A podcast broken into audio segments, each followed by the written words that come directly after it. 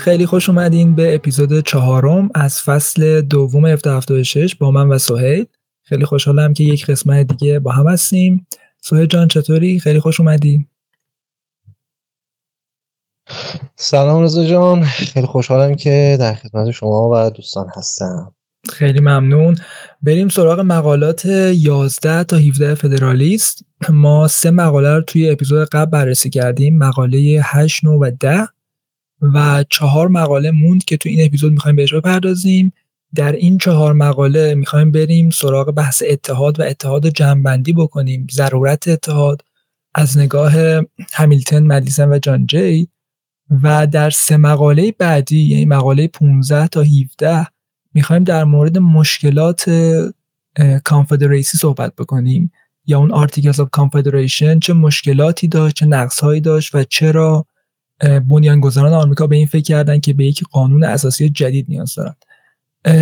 فکر می‌کنم این اپیزود بهتر باشه سوال شروع بکنه. ببینیم در مورد این هفت مقاله چه نظری داره. سوال جان نظرت میشنم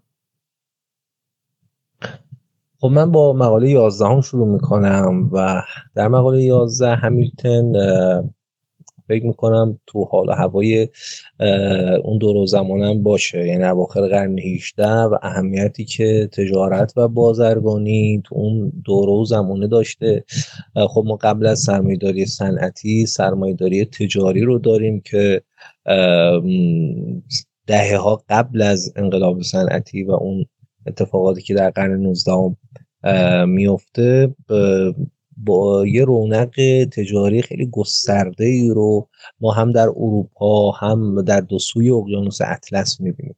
بنابراین همیلتن مثل خیلی از هم اسران خودش حالا چه در اروپا چه در آمریکا حتی مثل ادم اسمیت اشاره به این می‌کنه که مهمترین منبع ثروت در واقع رونق بازرگانی رونق تجارته. و این تجارت آزاد و این تجارت گسترده که الان جریان داره منبع ثروت هم در حالا اروپا و هم در خود این ایالت های سیزده, سیزده خانه و تجارتی که بین این ایالت ها وجود داره. بنابراین نکته مهمی که اشاره می‌کنه بحث تجارت و بحث دریانوردیه. و اینکه این امکان وجود داشته باشه که این ایالت ها بتونن در واقع دریا نوردی بکنن و برای این کار نیاز نباشه که از اسپانیایی ها یا از فرانسوی ها یا از بریتانیایی ها بخوان اجازه بگیرن. جالب اشاره ای که همیلتون می‌کنه به اینکه اینا اگه بخوام مثلا در میسیسیپی دریا نوردی بکنن اسپانیایی ها مانع میشن. یا اینکه تو امریکا آره تو ماهیگیری فرانسوی ها و بریتانیایی ها هستن و اینا. در واقع می‌خواد بگی این اتحادی که ما می‌خوایم درست بکنیم و شکل بدیم کمک به این می‌کنه که ما بتونیم امتیازهای بازرگانی خیلی زیادی برای چونه زنی داشته باشیم. بتونیم یک یک دریا نوردی فدرال یا یه نمی‌دونم ناوگان دریایی فدرال درست بکنیم که بتونه از منافع این ایالت های سیزدهگانه دفاع بکنه. یه جمله ای رو من از این مقاله یادداشت کردم. من یه نکته اینجا بگم ببخشید. اینو اینو من بگم میونه حرفت. به ادم اسمیت که اشاره کردی خیلی به من جالب بود. به خاطر اینکه منم وقت داشتم این مقاله رو میخوندم و دو تا مقاله بعدی همیلتن به نظرم اومد که از از ادم اسمیت انگار تاثیر گرفتن. چون واژه هایی که استفاده می‌کنه و نوع نگرشش به کسب و کار این بحث تقسیم کار که مطرح می‌کنه بحث رابطه ارتباط برد برد که مطرح می‌کنه بنظرم تاثیر گرفته از همون ایده هایی که در ثروت ملل ادم اسمیت معرفی کرده مطرح کرده. نمی‌دونم دقیقا آیا همیلتن خونده اون کتاب و اون ایده ها رو. ولی فکر می‌کنم تاثیر گرفته ازش. احتمالا احتمالا. حتی یه جا صحبت از این می‌کنه که قیمت تابع نوسانات بازار یا تابع رقابت و این مکانیزم بازاره. خب این جمله نسبتا قصاریه برای اواخر قرن 18 که در واقع این بهش اشاره می‌کنه. و اینکه دوباره خب سعی می‌کنه از این مسائل استفاده بکنه تا به حال همون اتحاد رو توجیه بکنه. اما از جهت تجاری و اقتصادیش. میگه حتی این اتحاد باعث رونق تجارت و بازرگانی بین ایالت ها میشه. ما می‌تونیم امتیاز بگیریم از رقبای خارجی اونهایی که قدرت های دریانوردی هستن یعنی انگلستان اسپانیا اینها. و کاری بکنیم. حتی یه جمله من یادداشت کردم که یه مقداری به نظر خودم ناسیونالیستی می‌زنه. اینه که کاری کنیم که آمریکایی ها ابزار بزرگی اروپایی ها نباشن. حالا نمی‌دونم واقعا دقیقا منظورش چیه. این آخر مقاله 11 و آخر مقاله 14 خیلی به هم شبیه مقاله 11 مال همیلتون 14 مال مدیسن و جفتشون توی آخر این مقالات رفتن سراغ همین نگرش ناسیونالیستی که تو بهش اشاره کردی و روی این تاکید می‌کنن که دوران دوران سلطه اروپا باید به پایان برسه و این حالا نوبت آمریکاست که به نوعی به اون درجه سلطه و قدرت برسه و همیلتن به این اشاره می‌کنه توی این مقاله که آمریکا مثل یک پل ارتباطی بین بین جهان قدیم و جهان جدید و برای همیشه جهان رو می‌تونه تغییر بده. و خب این خیلی جالبه که اینا اون موقع اینا برای خودشون می‌دیدن این جایگاه می‌دیدن که ما قرار جهان رو تغییر بدیم. یعنی اینا حسش می‌کردن و درست هم فکر می‌کردن. یعنی فکر می‌کنم الانم همه موافق باشن با اینکه آمریکا یک تغییر بود. یعنی یک یک پل ارتباط بود بین اون جهان گذشته و جهان فعلی ما. من در مورد مقاله 11 همونطور که اشاره کردم این بحث پایانی همیلتن خیلی جذاب بود و اینکه در تسلط اروپا رو می‌خواد در واقع به نوعی زیر سوال ببره و بگی نوبت نوبت آمریکاست حالا. و در مورد مقاله دوازده اگه موافقی صحبت بکنیم. توی مقاله دوازده میره سراغ بحث درآمد. که این مقاله از همیلتون میره سراغ بحث درآمد و به یه نکته اشاره می‌کنه که برای من خیلی جالبه. از این جهت که من وقتی تاریخ کشورهای مختلف رو می‌خونم به این فکر می‌کنم که بنیانگذاران حکومت های مختلف در جاهای مختلف دنیا چقدر چقدر به همچین چیزهای اعتقاد داشتن. چقدر مثلا این جمله همیلتون که میگه درآمد مردم کشور رابطه مستقیم داره با تجارت. ثروت مردم کشور نتیجه تجارت و کسب و کاره. و من, من به این فکر می‌کنم که چقدر یک همچین نگرشی بین بنیانگذاران حکومت های مختلف وجود داشته که اینقدر روی تجارت روی کسب و کار تاکید بکنن. و این خیلی جالبی برای من. دقیقا ولی من حالا تو مقاله دوازده یه نکاتی که برام جالبه و نگاه منفی بهش دارم خودم در رابطه با همیلتن خب. اینه که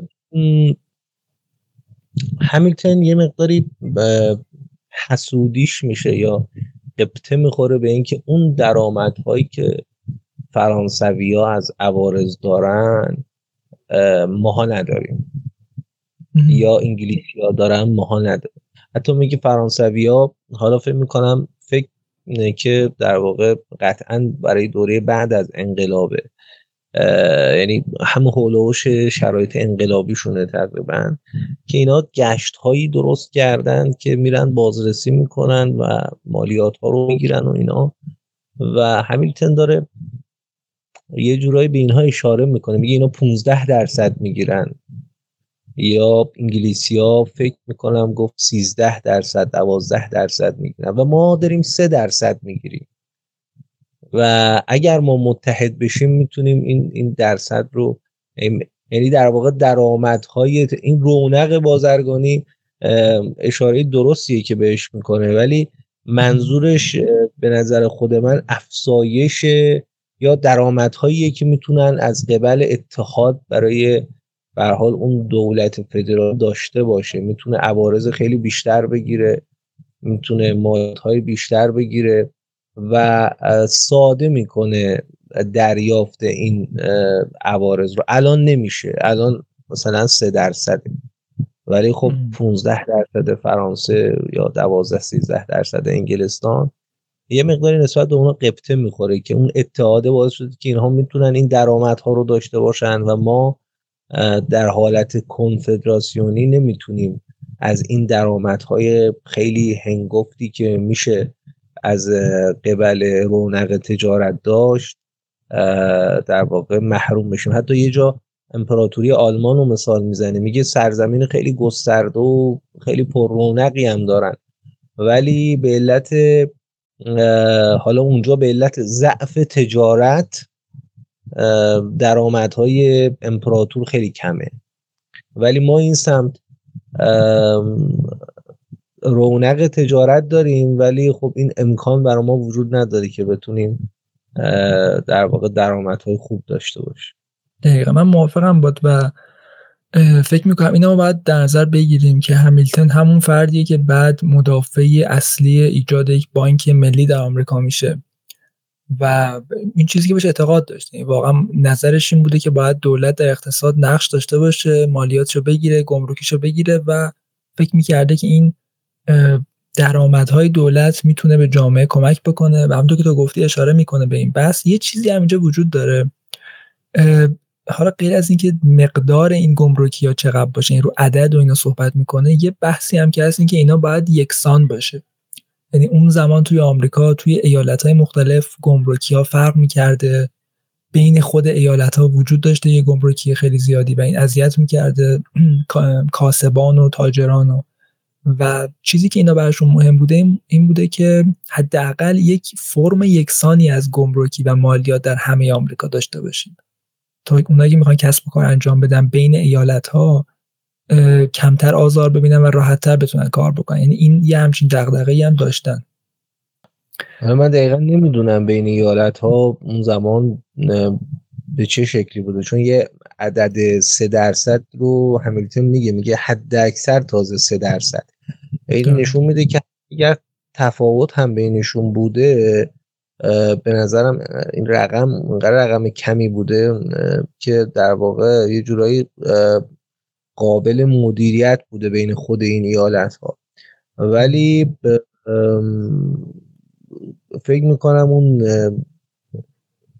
ماهیت این مقاله همینه که همیلتون میگه حسرت می‌خوره از اینکه ما از طریق دولت فدرال می‌تونیم درآمدهای خیلی بیشتری داشته باشیم تا این حالت کنفدراسیونی که هم عوارضمون خیلی کمه و هم نمی‌تونیم درآمدهای خوبی از محل این تجارت و بازرگانی داشته باشیم. تو مقاله 13 اگر موافق باشی بریم سراغ 13 آره در تکمیل فکر می‌کنم اون مقاله قبلی حالا به یه شکل دیگه ای ولی این بار از طرف هزینه ها یعنی اگر مقاله دوازده مورد درآمد هاست در مقاله 13 می‌خواد بگه اگه ما متحد بشیم یه سیاهه واحد یعنی یه لیست از مخارج واحد میمونه برای چیزهای مشترک که باید پرداختش بکنیم. یعنی در واقع یه حالت ترازنامه ای شده مقاله دوازدهم در مورد درآمدها صحبت می‌کرد ولی در سیزدهم در مورد مخارج داره صحبت می‌کنه. میگه این یک پارچه شدن این اتحاده باعث میشه که هزینه های فدرال حداقل یه سیاهه باشه که مشخص باشه و این هزینه ها پرداخت بشه حالا شما اگر نکته ای دارید در مورد مقاله آره. 13 مفصل تر بیان همونطور که گفتم این مقاله اون رد پای میشه گفتش اندیشه های ادم اسمیت میشه دید و یه مثالی که همیلتون می‌زنه بحث ساخت کشتیه و کشتی سازی و کشتیرانیه که اشاره می‌کنه به اینکه اگه ما متحد باشیم می‌تونیم یک اقتصاد بزرگتر داشته باشیم و اقتصادمون راحتتر رشد می‌کنه چون می‌تونیم تقسیم کار انجام بدیم. و مثالی که می‌زنه صنعت کشتیه و میگه که در جنوب ما چوب بهتر داریم آهن بهتری داریم و فراوانتر داریم در شمال ما ملوانان بهتری داریم. و اگه قرار بشه هر کدوم از اینها جدا کار بکنن خب یه جای کارشون میلنگ اما اگه با هم متحد کار بکنیم و کسب و کارمون تقسیم کار داشته باشه خب می‌تونیم ملوان شمال و چوب و آهن جنوب کنار هم قرار بدیم و این صنعتی کشتیرانی قوی داشته باشیم. که فکر می‌کنم این همون چیزی که ادم اسمی بهش اشاره می‌کرد در مورد بحث تقسیم کار. درسته؟ درسته. حالا من توی مقاله چهاردهم که در واقع نویسندش مدیسنه جالبه که شاید بشه گفت یه جورایی این مقاله ها رو تا به حال تو سه تا اصل خلاصه می‌کنه. حتما رضا خودت هم در واقع به این جنبندی رسیدی. تو این چهارده مقاله تمام تلاش ها حول این سه تا اصلی بوده که من یادداشت کردم و مدیسن میگه میگه یک این اتحاد سنگریه در برابر خطرهای خارجی. در طول این مقالات همیشه یه استدلال قوی این بوده که ما اتحادمون باعث میشه که بتونیم در برابر قدرت های جهانی که بریتانیا و اسپانیا و اینا فرانسوی ها هستن بتونیم باشون در واقع حالا ستیز جویانه نیست واقعیتش. ولی بتونیم در واقع در برابرشون یه جورایی قد علم بکنیم و با اتحادمون در واقع قدرتمندتر به نظر بیایم و از خودمون دفاع بکنیم. دومیش وسیله و یا یه ابزاری برای صلح بین خودمون. همیشه هم توی این چهارده مقاله توی این سیزده مقاله قبلی تمام حالا چه جانجه چه مدیسن چه همیلتن اشاره می‌کردن که این حالت کنفدراسیونی باعث شده که بین ایالت ها اون وفاق و اون صلح و ثباتی که باید باشه نباشه. و حالا هم درگیری هایی که بین خود ایالت ها بعضا هست هم در درون ایالت نسبت به بومی ها و بومیان بعضا اتفاقات میفته بنابراین دومین استدلالشون همیشه این بوده که این باعث صلح بین خودمون یعنی بین این 13 ایالت 13 حاکمیت هم میشه. و در نهایت که باز اهمیت در واقع اقتصاد و تجارت بازرگانی در بنیانگذاری ایالات متحده رو میرسونه بحث دفاع از تجارت و اینکه در واقع بتونیم بیزینس خیلی خوب داشته باشیم. حالا بین ایالت ها ایالت ها با دنیای خارج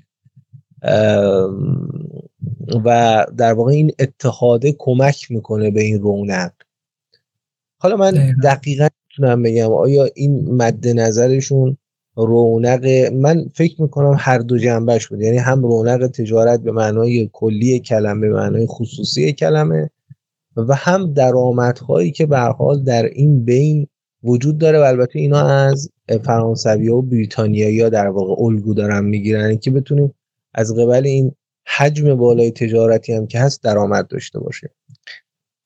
دقیقا. توی همون مقاله مقاله 13 فکر می‌کنم اینا میگه دیگه همیلتون قشنگ. میگه که مالیات که بیشتر تجارت که بهتر بشه مالیات هم بیشتر میشه.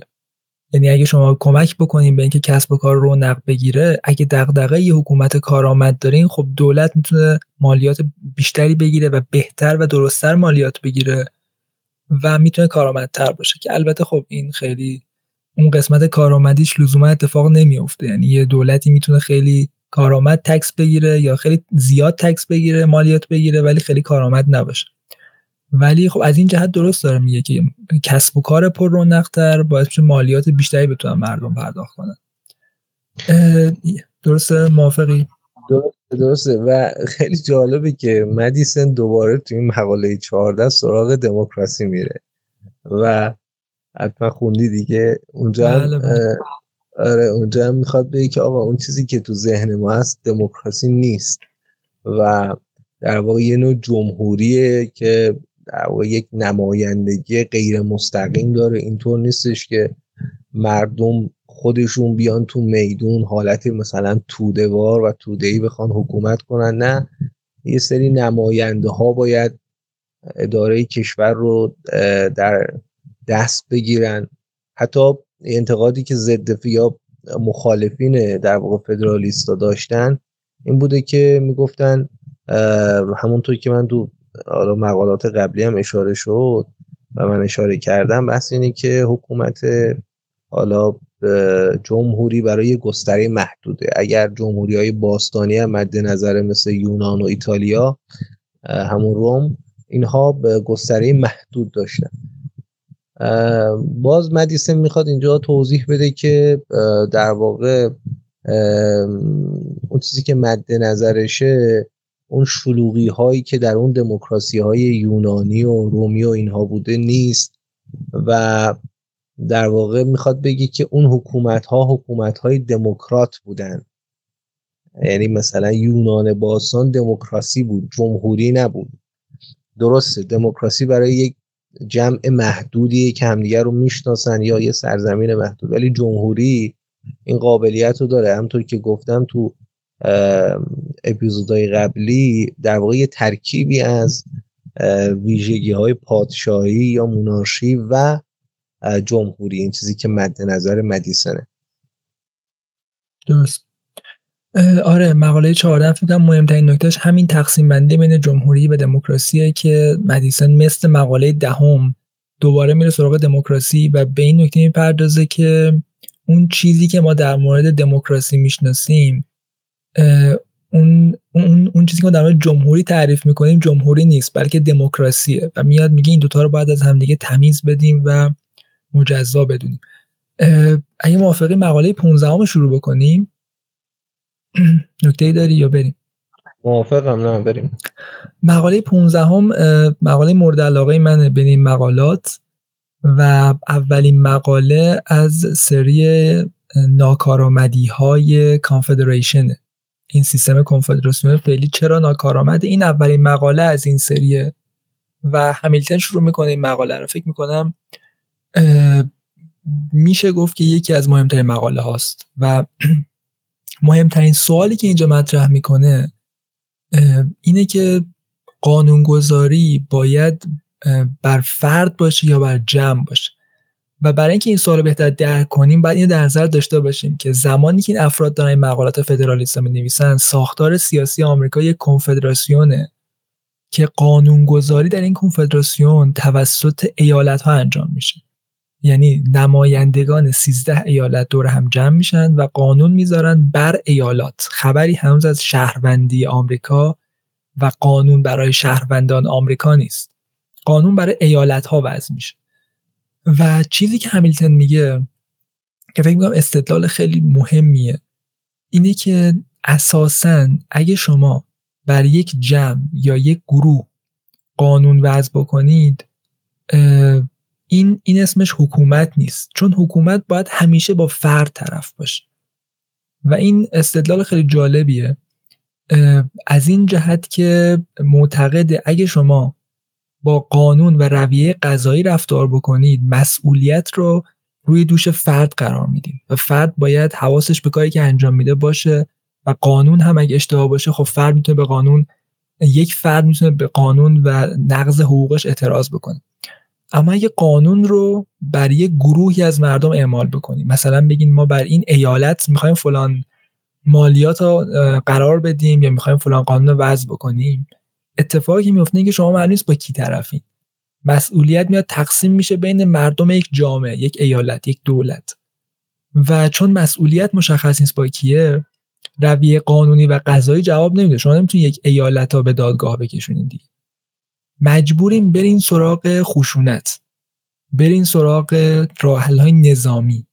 و این آینده که همیلتن برای این کنفدراسیون می‌بینه یعنی میگه اگه ما تو این مجلسی که داریم قانونی وضع بکنیم و یک ایالت زیر پا بذاره اون قانون و اجرا نکنه تنها راهکاری که داریم اینه که باش بجنگیم.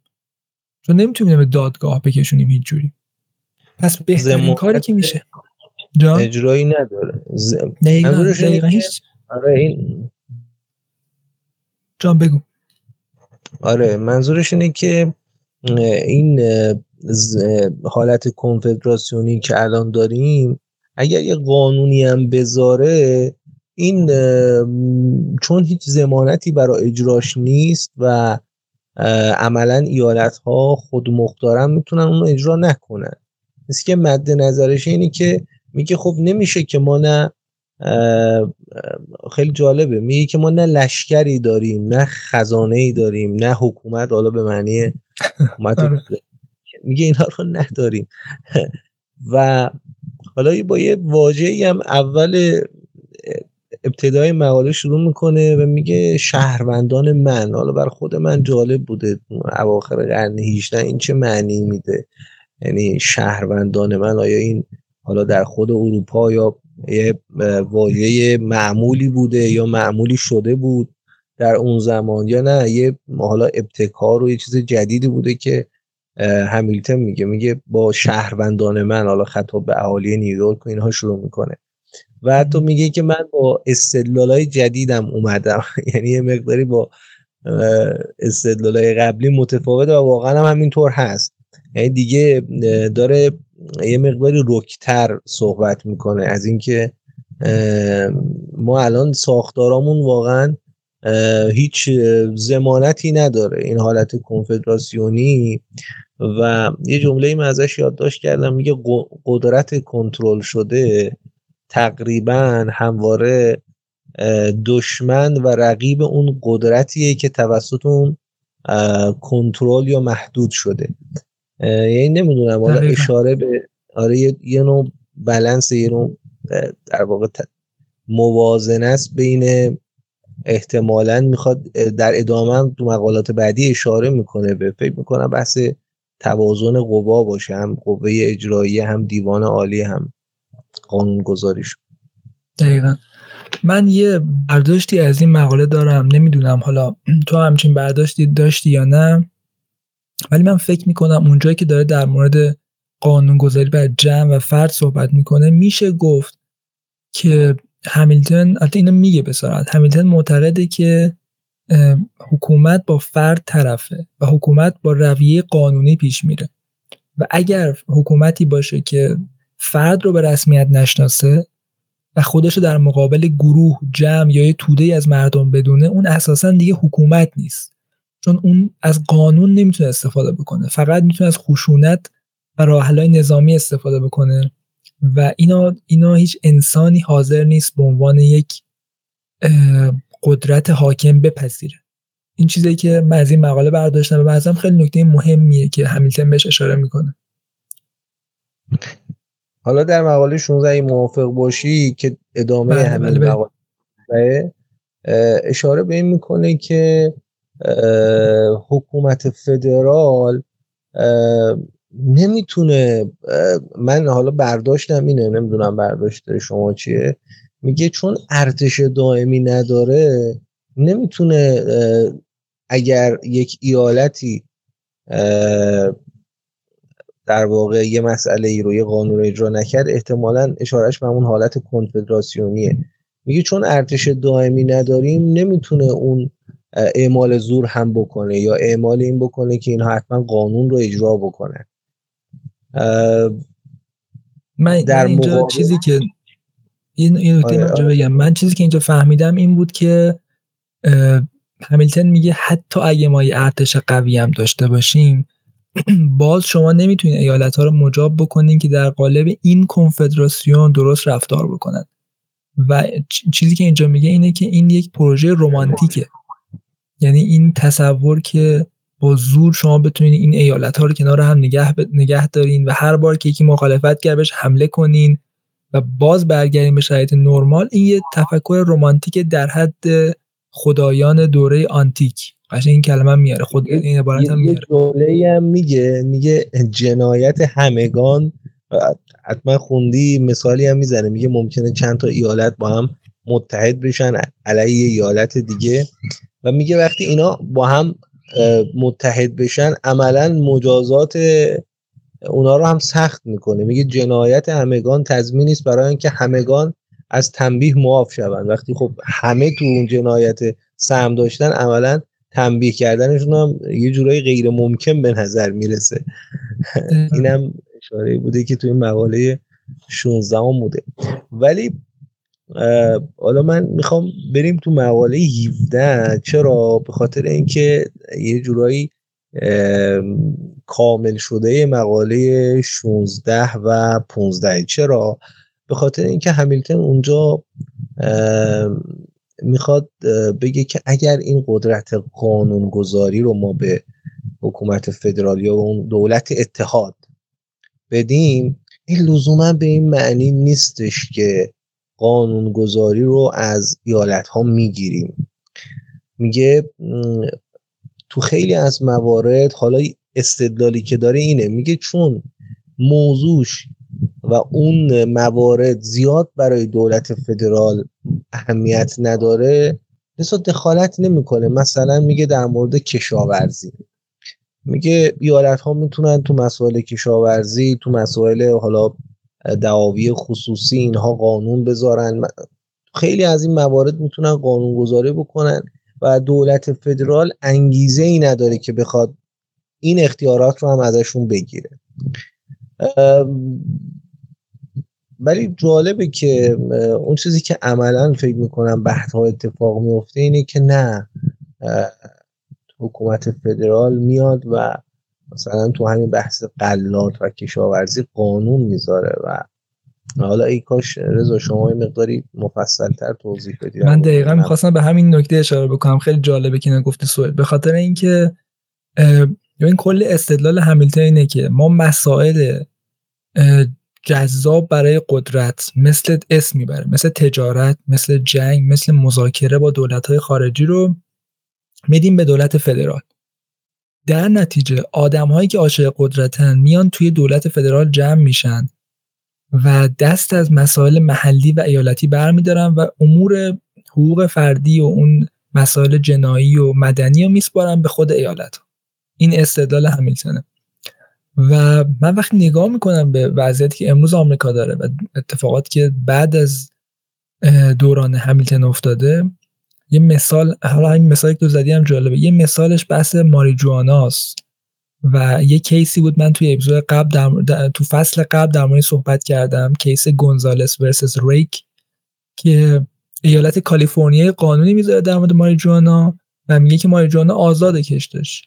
بعد دولت نیروهای فدرال تو خونه یکی از شهروندان کالیفرنیا میرن و ماریجوانا پیدا می‌کنن و اون فرد به خاطر اینکه قانون فدرال میگه ماریجوانا ممنوعه مجازات میشه. یعنی دولت فدرال حتی در مورد مسئله مثل گیاه خودش را محق می‌دونه که وارد مسائل ایالت ها بشه. در حالی که همیلتون فکر می‌کرد که خب این مسائل ریز و حقوق افراد و این چیزا اصلا برای دولت فدرال جذاب نیست. و ما امروز که اصلا اینطور نیست. یعنی دولت فدرال توی ساده ترین مسائل می‌خواد وارد بشه و اینا حق خودش می‌دونه. فکر می‌کنم تو هم منظورت همین بود درسته؟ آره دقیقا همینه و خیلی جالبه. یه زمانی همیلتون یه جورایی قصه می‌خورد از اینکه ما نهایتا سه درصد عوارض می‌گیریم و اینا. و درآمدهای درآمدهای خیلی خیلی زیادی که می‌تونیم داشته باشیم حالا ناظر بر رونق تجارت فقط. در واقع الان محرومه.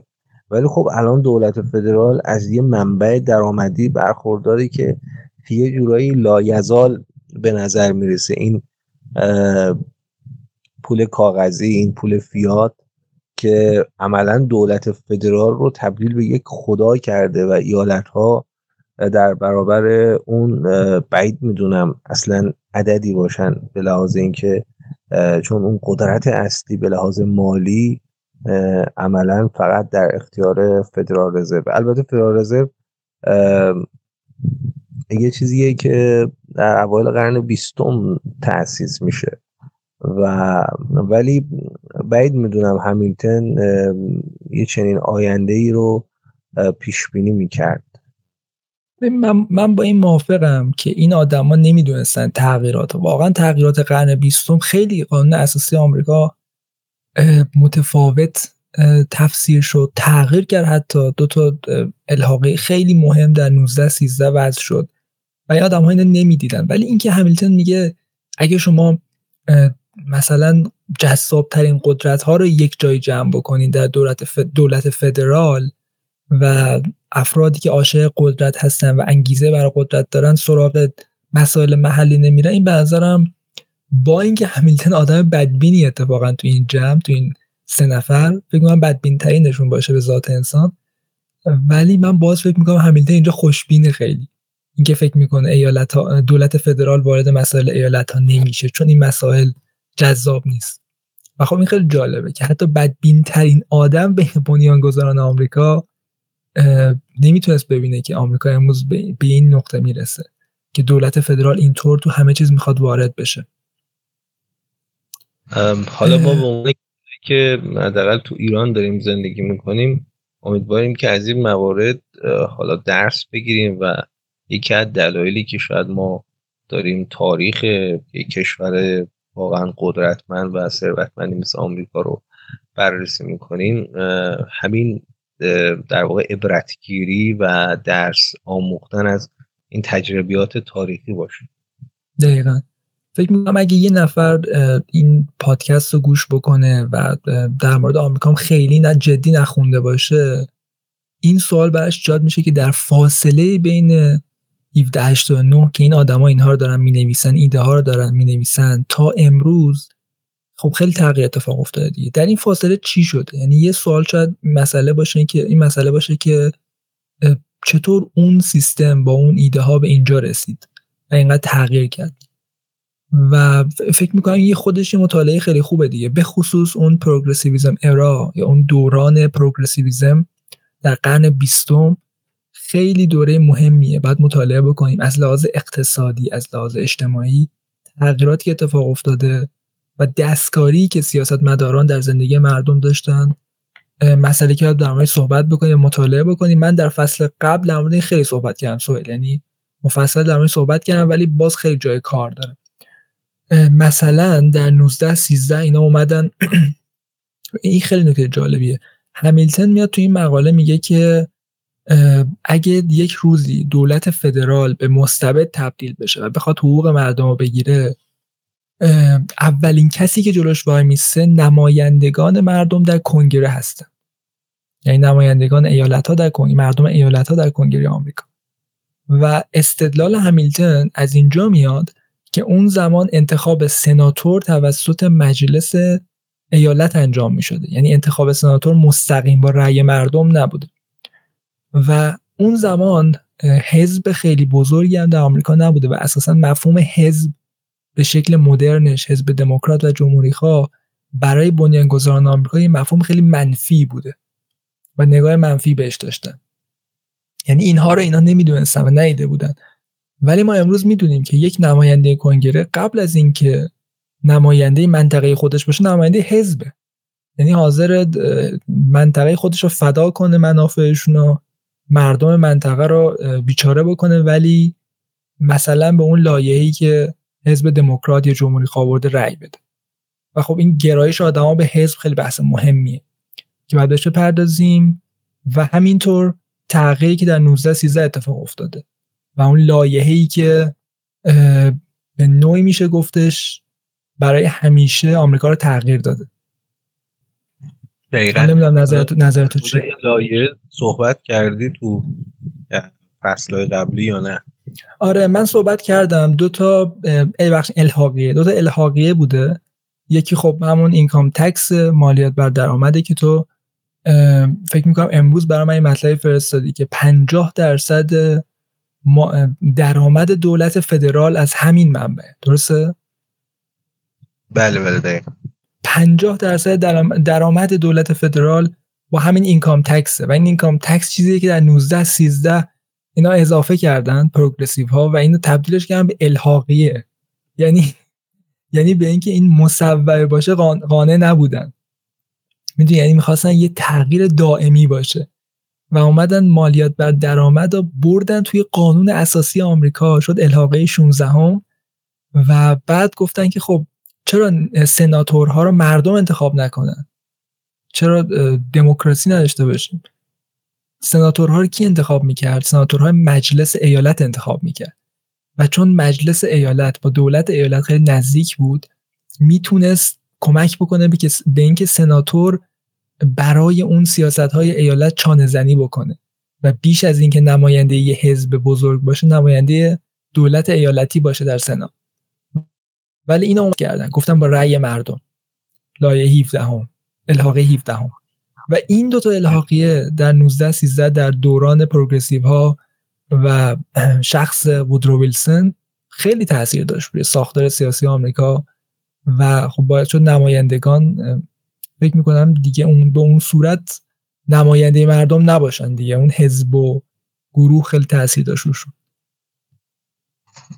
دقیقا. و حالا واقعا معلوم نیستش که با این وضعی که هست اینها روز به روز هم عملا دارن ضدیت پیدا می‌کنن با اون ارزش هایی که به حال بنیانگذارانشون داشتن.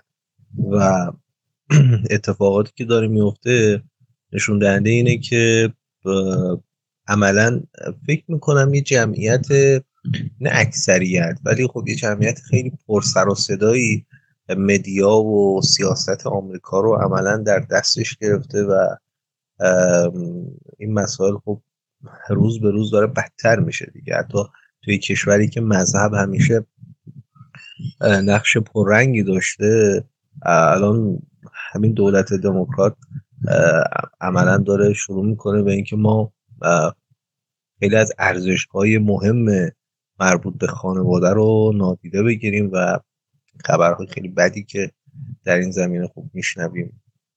خیلی تاثیر برانگیزه دقیقا. ولی بحث روز آمریکا واقعا نگران کننده است. یعنی من اخبار آمریکا رو که دنبال می‌کنم مدام به همین فکر می‌کنم که چقدر از اون ایده هایی که بنیانگذاران داشتن فاصله گرفتن و چه مسیر عجیبی رو طی کردن. یعنی یه مسیر به سمت عقب طی کرده آمریکا انگار. یه نکته من می‌خوام اشاره بکنم. اینکه فدرالیست ها و ضد فدرالیست ها حالا به پایان مقاله 17 رسیدیم. هر دوشون نگران یک مسئله بذارم و اون بحث استبداده. و تنها تفاوتی که وجود داره اینه که فدرالیست ها استبداد و بیشتر در حکومت های محلی می‌بینن و ضد فدرالیست ها در حکومت ملی. یه مثالش پایان مقاله 17 همیلتن میاد مثال میاره مثال تاریخی میاره از دوره فئودالیسم در اروپا. اینا فکر می‌کنم خوندی سوال که اشاره می‌کنه به اینکه در اروپا سیستم به این صورت بوده که یک حاکم کلی بوده یک حاکمی در یک منطقه بوده و یک سری فئودال زیر دست داشته یک سری حالا ارباب داشته هر منطقه که اینها زیر دستای این بودن و کشور اداره می‌کردن و این فئودال ها دوباره خودشون زیر دستانی دارن که اینها بر اساس میزان وفاداری و تبعیتشون زمین می‌گرفتن و کار می‌کردن برای اون ارباب. و معمولا بین این فئودال ها جان؟ یه ساختار سلسله مراتبی تقریبا. دقیقا دقیقا. و میگه بین این فعودال ها معمولا جنگ در می‌گرفته و بین فعودال ها و حاکم کل هم جنگ در می‌گرفته. و چون حاکم کل معمولا قدرتی نداشته و نیروی نظامی دست فعودال ها بوده در نتیجه نمی‌تونست در مقابل اینا بیسته. و همیشه یک وضعیت انارکی بینظمی وجود داشته. یعنی ثبات نبوده. و وقتی فعودالی قدرت می‌گرفته سعی می‌کرده جای حاکم رو بگیره اوضاع به هم میریخته و تا وقتی که دوباره فعودال دیگه قدرت بگیره این این داستانی تکرار می‌شده. و به این اشاره می‌کنه که حاکم اینقدر ضعیف بوده که نمی‌تونسته در مقابل فعودال ها از حقوق خودش دفاع بکنه خودرت خودش دفاع بکنه و نمی‌تونسته از حقوق زیر دستان فعودال دفاع بکنه. یعنی اگه یک فعودالی یکی از زیر دستانش برده ها شد میکشته هر بلایی سرش میورده حاکم کل نمی‌تونسته کاری بکنه. و فکر می‌کنم این مثال داره همیلتون میاره از این جهت که ببخشید دولت فدرال رو به عنوان یک حاکم کل می‌دونه که می‌تونه در مقابل دسترازی فئودال ها یا ایالت ها به حقوق شهروندانشون بیسته. یعنی در ذهن همیلتن خطر اصلی اینه که فعودال ها برن به این سمت که مستبد بشن یا حقوق زیر دستانشون رو بگیرن. و خب ما می‌دونیم که ضد فدرالیست ها دقیقا مخالف اینن. یعنی اونا فکر می‌کنن که مسئله اینه که حاکم کل معمولا به فودال ها زور میگه و حقوق اونها رو می‌گیره. فودال ها که حقوقی نداشته باشن ضعیف بشن زیر دستانشون گشنه و بدبخت میشن. و هر دو انگار یه خطر رو می‌بینن ولی در جاهای مختلف. نظر چیه؟ اتفاقا این کاملا برعکس چیزیه که همیلتون میگه. یعنی یعنی چی؟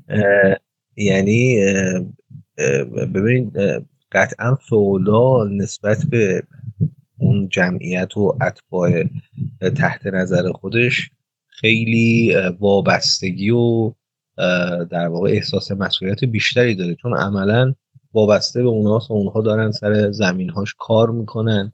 و اگر اونها نباشن عملا کل تولیدش و درآمدش لنگ می‌زنه و در واقع یه جورایی معطل میمونه. به نظر خود من همیلتون این مثال رو می‌زنه تا اون در واقع مطلب مد نظر خودش رو توجیش بکنه. که به نظر من مثال درست نیست چون دقیقا برعکسه. یعنی این شاه بوده که همیشه به زمانی که ارتش دائمی وجود نداشته. زمانی که ارتش دائمی وجود نداشته عملا شاه وابسته بوده به ارتشی که فودال ها براش جور می‌کردن. بنابراین اون چیزی که دقدقه فودال ها بیشتر بوده این بوده که خب اون حدود و قلمرو حکومتشون حفظ بشه از دست دست درازی اون حاکم کل و مالیات هایی که میدن مالیات های در واقع منطقی باشه. این نسبت رو برعکس کردن فکر می‌کنم شباهتی به واقعیت های تاریخی نداشته باشه. نظر خود من اینه که همیشه می‌خواد از این مثال که مثال درستی نیست در واقع استفاده بکنه از اینکه بگه حکومت فدرال بیشتر به در واقع اونهایی که در ایالت ها هستن و شهروندان ایالت ها فکر می‌کنه تا خود ایالت ها که بعید می‌دونم به این شکل باشه. یعنی وقتی مثلا مثل میمونه که یه فردی که در فرض بفرمایید مثلا رشته و حالا در درون رشت زندگی می‌کنه یا حکومت داره و فلان و اینها این نسبت به اهالی اون شهر خیلی قریبه تر باشه تا اون کسی که فرض بفرمایید یک حکومتی داره در چابهار. خب این زیاد منطقی به نظر نمی‌رسه. به لحاظ تاریخی هم من بعید می‌دونم به این شکل باشه که شاه میومد حقوق اون کسایی که تحت نظر فلان فودال بودن و می‌خواست در واقع تعمین بکنه. چون اصلا شاه چنین دقدقه ای نداشت اون کسی که شاه آره دقدقش این بود که مالیاتاش رو به موقع بگیره. اون کسایی که در گستره سرزمینش هستن وفادار باشن بهش. اگه جنگی قرار در بگیره اونها ارتششون رو بفرستن نیروهاشون رو بفرستن مردهای جنگیشون رو بفرستن و در مقابل هم به در واقع مالکیت اونها به قلم رو اون فودال ها احترام بگذاره حالا یه سری رقابت های سیاسی که خب طبیعیه همیشه و همه جای تاریخ بوده که حالا یه فودالی یا یه شاه شاهکی یه شاه در واقع پایین ترین مثلا می‌خواد جای شاهنشاه رو بگیره اون قوم خودش یا ایل خودش رو عملا بکنه سرور سروران. و اون رقابت های سیاسی که بوده درست. یه نکته هم حالا اینجا هست این که همیلتون یه مثال هم میاره از اسکاتلند و میگه اسکاتلند قبل از اینکه به انگلستان بپیونده وضعیتش اینطوری بود که زمینداران یا اون بارونهای بزرگ به لطف اتحادی که با زیر دستان داشتن و اون سنت قبیله گرایی که در اسکاتلند بوده تونستن قدرت پادشاه اسکاتلند رو تا حد زیادی کنترل کنن. حالا من این برام یکم جالب بود این عجیب بود که اتحاد زیر دستان یک زمیندار با اون زمیندار یعنی چی؟ چون اونا فکر نمی‌کنم اصلا به اون معنا حقوقی داشته باشن در مقابل ارباب خودشون یا بارون که بخوان حالا باش متحد بشن و نمی‌دونم منظورش از اتحاد اینجا چیه. و به این اشاره می‌کنه که این اتحاده به نوعی این همراهی به نوعی می‌تونه قدرت اون حکومت مرکزی کنترل بکنه. این, این چیزی که برداشت که من دارم اینه که می‌خواد بگه اگه دولت ایالتی به حقوق شهروندان احترام بذاره اساسا نیازی نیست که پادشاه یا اون دولت مرکزی بخواد دخالت بکنه. و حتی می‌تونن قدرت اونم با هم کنترل بکنه تو همچین برداشتی داشتی؟ من حالا در مورد اسکاتلند واقعا نمی‌دونم به این شکل بوده به حال این مطالعه عمیق و دقیق می‌خواد ولی باز فکر می‌کنم بر اساس اون چیزی که مد نظر همیلتونه همیلتون می‌خواد اون نکته ای که تو ذهنش تو ذهنش هست رو با این مثال ها بیاد توجیح بکنه. یعنی مثال های تاریخی رو اساسا به خاطر همین به کار می‌بره دیگه. و این مثال ها رو می‌خواد به کار ببره که کمک بکنه به بحث همین دولت اتحاد و رابطه ای که بین دولت فدرال و ایالت ها و دولت های ایالتی در آینده وجود داره. من در همین حد فکر می‌کنم همیلتون من نظرش باشه. درست. خب رسیم با آخر مقاله 17 هم اگه موافقه جنبندی بکنیم این قسمت رو. نکته داری بگو بشنویم. من والا فکر می‌کنم حالا در ادامه مقاله 18 و اینها هم همین روند رو طی می‌کنه. همیلتون حالا در اپیزود بعدی ما بهش اشاره خواهیم کرد. ولی خب سبک استدلال ها تغییر کرده خیلی رکتر شده. عملا داره اشاره به این می‌کنه که دیگه صرفا بحث امنیت و بحث اینها نیست. اشاره می‌کنه به بحث درآمدها اشاره می‌کنه به بحث هزینه ها اشاره می‌کنه به بحث قانونگذاری. یعنی داره رکتر صحبت می‌کنه و در واقع می‌خواد توضیح بده که این اتحاده در نهایت چه نظمی رو در حالا بین این سیزده ایالت آمریکایی برقرار خواهد کرد. دقیقا. خیلی ممنون که تو این قسمت با ما, همراه بودیم. ببخشین. و اینکه اگه دوست دارین ارتباط داشته باشین می‌تونین در تلگرام با آدرس پادکست 1776 برای ما پیام بفرستین تا قسمت بعدی 1776 بدرود.